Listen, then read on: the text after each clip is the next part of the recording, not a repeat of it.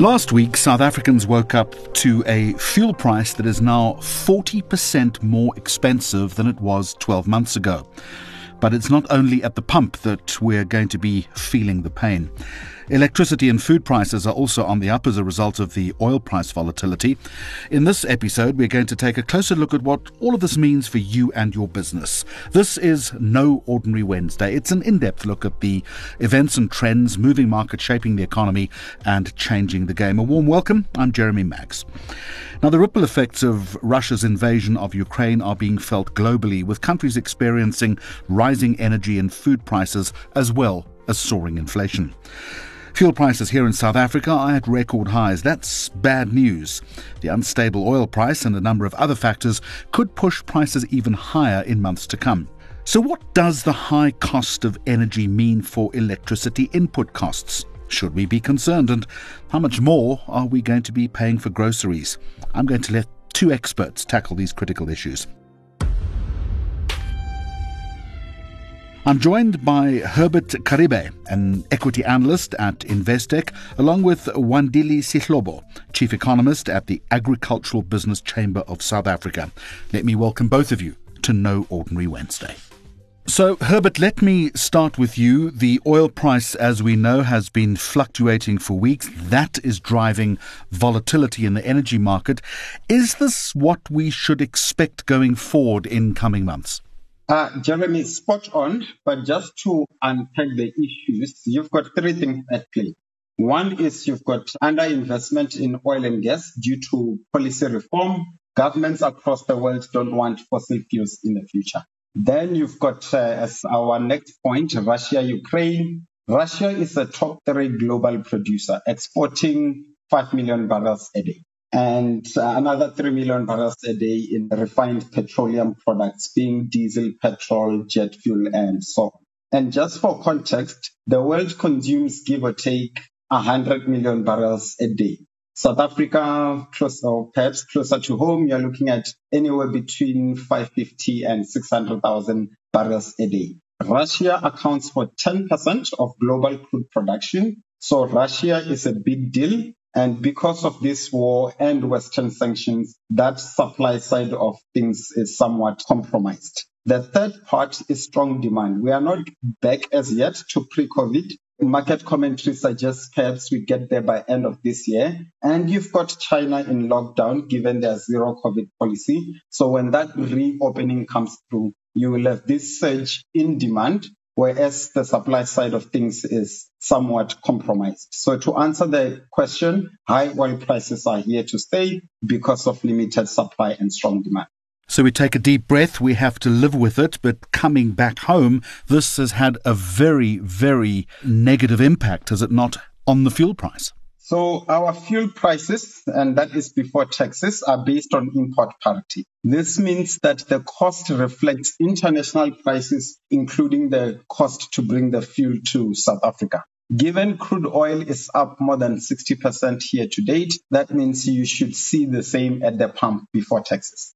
But this is not the only factor at play. We also have an issue around oil refining capacity, don't we? Agreed. This is where it gets worse. Global refining capacity has been on the decline. And this is because, again, policy reforms, you've got high fuel standards and closer to home, clean fuels 2 should come to mind and the rise of EVs. The world needs diesel and petrol faster than our refineries can produce. There is no quick fix for this. A refinery needs 20 to 30 years to create a meaningful return on investment.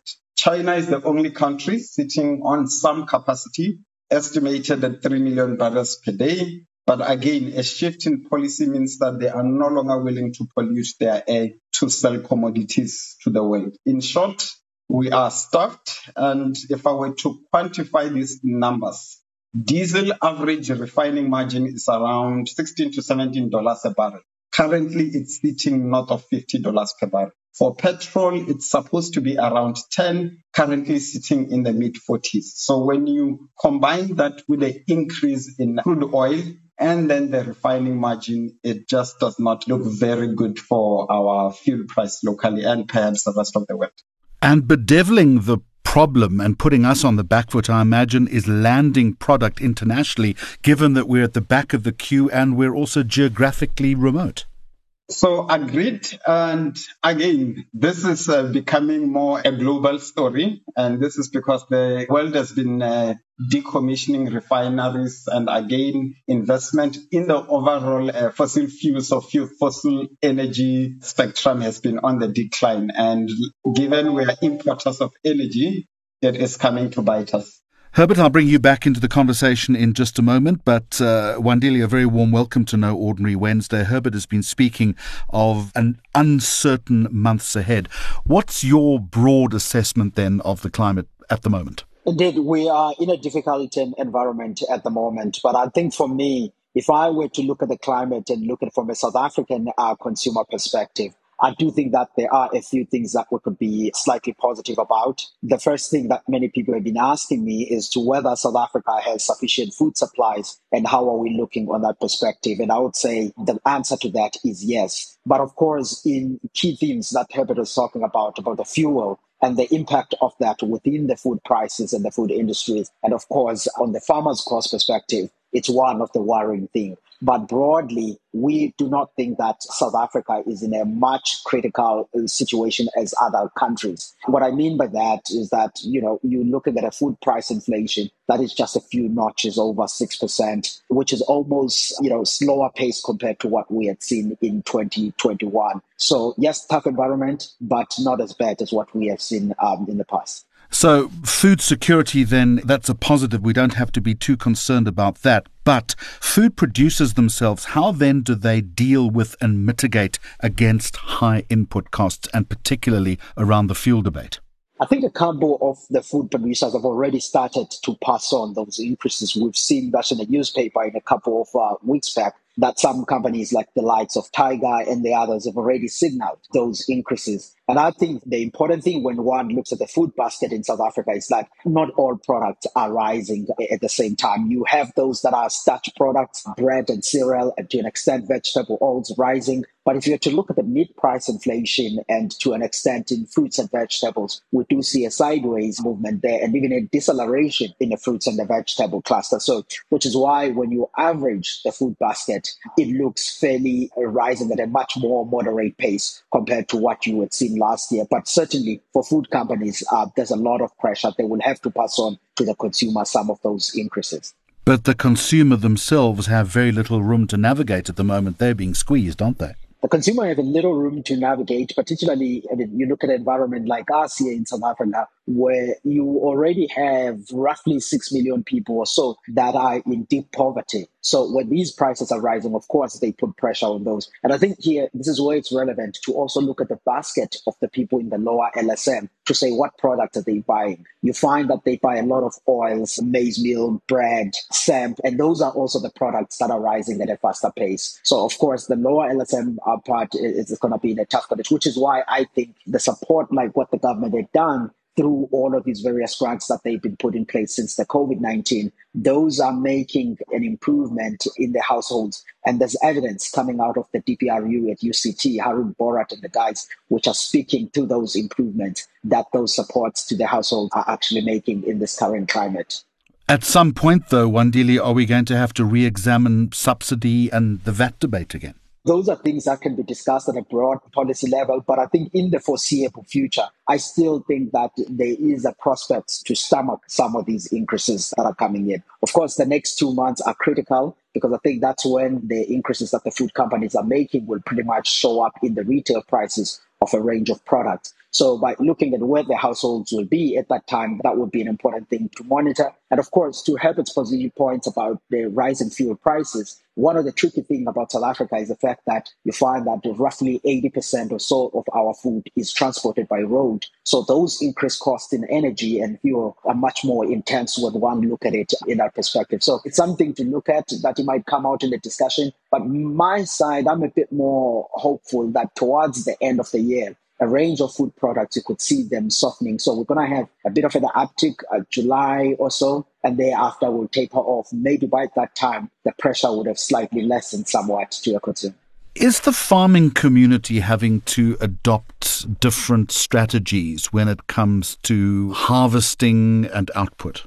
Not at this point, but what we see happening now is that the farming, of course, they are using bigger machinery, which to some extent, while big and doing a larger area in, in a short space of time, they tend to be fuel efficient. Because if you were to look at the level of fuel that people use in about 100 hectares, for example, now, and you compare that with about a decade ago, we have made enormous improvement at this time around. And of course, understanding that fuel makes a huge component in the farmer's input costs. If you take an example, grains, which is your wheat and maize and soybeans, fuel makes up about 13% of those input costs. So it's something that the farmers are monitoring closely, but the change in a way of doing business has been caused more uh, strikingly by the climate change, where farmers are saying, what are the other better methods of conserving the soil quality and the moisture? But the fuel side also over time, the machinery we use has been more efficient. And I think that is to an extent presenting us a positive gain. So, Herbert, as we've heard from Wandile Sihlobo, food producers are feeling the pinch, but you've spoken about high fuel costs, particularly diesel. That inevitably is going to affect our electricity supply given the reliance on turbines.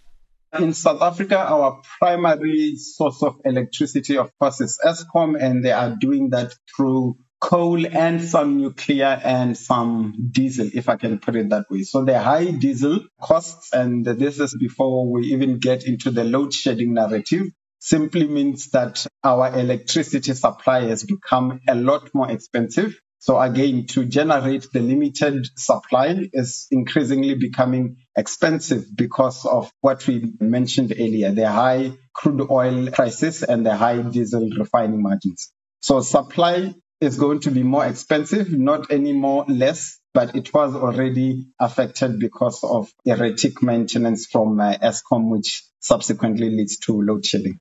And you'll agree with me that there is at present an unhealthy dependence on diesel, is there not? So the number is estimated to be 9 million liters a day of diesel. That is quite a lot. And if you want it in rands, you are looking at anywhere between 2.3 to 4.4 billion rand a month. That is a lot. We'll continue this conversation in just a moment. I would like to remind you that a new episode of No Ordinary Wednesday drops every fortnight. Please don't miss it. Subscribe to Investec Focus Radio SA wherever you get your podcasts. And if you like the channel, please rate us. Herbert, let's get back then, if we can, to the high cost of diesel for Eskom. It would almost be impossible right now for the power utility to afford higher prices than the ones that you've outlined. This is real back against the wall stuff, isn't it? So Eskom probably cannot afford uh, these high diesel prices, but then again, the cost of not producing the electricity is way too much or way too high as opposed to just paying for the diesel itself. But I think it's also important, and I don't want to say Eskom is too big to fail, but it is the backbone of our economy. And more important, Eskom does have a big brother called government, underwritten by the taxpayer, you and me. So even with the high diesel cost, the country will have to make a plan, come up with a way to fund the diesel cost. But I mean, the reality is that there is such an uncertain future, a worsening energy crisis globally. If this current price trajectory continues, this in many ways could be the death knell for Eskom, unless, as you suggest, help comes in the hand of or from the hand of Big Brother. So Big Brother is also under some strain, but the country, or rather the fiscus, has seen some windfalls from, uh, say, the commodities but again, this is money we could have spent on education, healthcare, debt reduction if you must. But now we are going to pretty much use it elsewhere just to keep the limited supply of electricity going. And just for Eskom as a whole, the situation is difficult. You've had this history of erratic maintenance leading to load shedding and now expensive inputs in the form of coal and diesel with a backdrop of high debt levels, and again, an energy transition away from fossil fuels, which is pretty much coal. So for the customer, and again, this speaks to Eskom, you are paying more for electricity that's not available. Eskom will struggle to pass on the cost to consumers. And added pressure is coming because your savvy customer, The one that's able to pay is adopting renewables and slowly moving away from the grid. So the outlook is not good. So, what is the plan then going forward and possibly in the short term? Is it perhaps accelerating the whole renewables debate and uh, just hastening or accelerating policy in that respect, which we know has also been fairly slow? I think we do have a low hanging fruit, but it all comes down to political will. We have made some positive strides, but uh, there is more that can be done.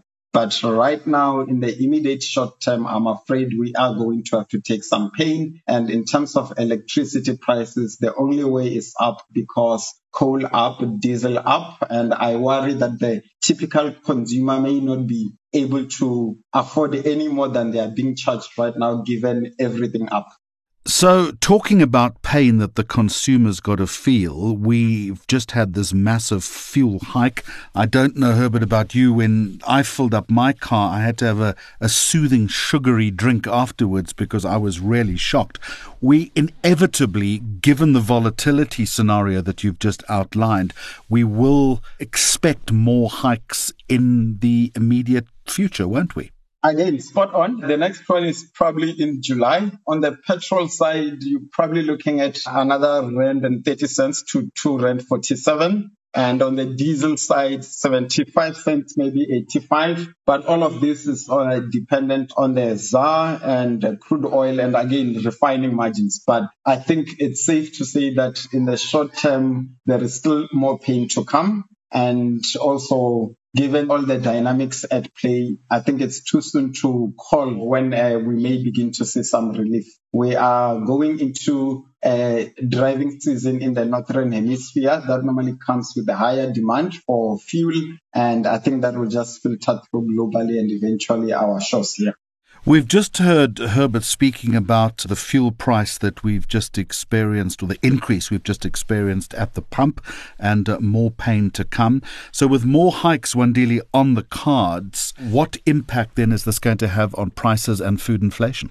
I think that's the major worry where I'm thinking that that will reflect more on that July, August price inflation. But in our view, we still think that you will see food price inflation averaging somewhere between 6 and 6.2 this year. Yes, that will be intense, but it will be intense just for those few months. What will assist a lot is the deceleration that we're expecting in the fruits and vegetable, but also meat prices are moving sideways. Part of the story there is an increase in the supply of meat on the backdrop of closure of our exports because of the foot and mouth disease. But of course, there's always risks there because there are poultry import tariffs that are rising, which could can undo the deceleration in the prices that we expect on the red meat side. But broadly, our view on food price inflation is that it is contained than what we are seeing in the other parts of the world. And even considering some of these fuel price increases that Herbert was speaking about. But of course, the fuel and the poultry import tariffs are things that one has to monitor as an upside risks on the backdrop of the picture that I've just painted, which is a slightly more favorable.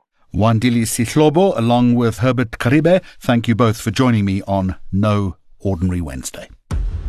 Please join us again on the 22nd of June as we continue to explore money trends shaping your world. If you haven't yet added us to your podcast feed, search for Investec Focus Radio SA wherever you get your podcasts and hit that subscribe button. Until next time, goodbye from me, Jeremy Maggs, and the entire Focus Radio team. The views expressed are those of the contributors at the time of publication and do not necessarily represent the views of the firm and should not be taken as advice or recommendations. Investec Limited and subsidiaries, authorized financial service providers, registered credit providers, and long-term insurer.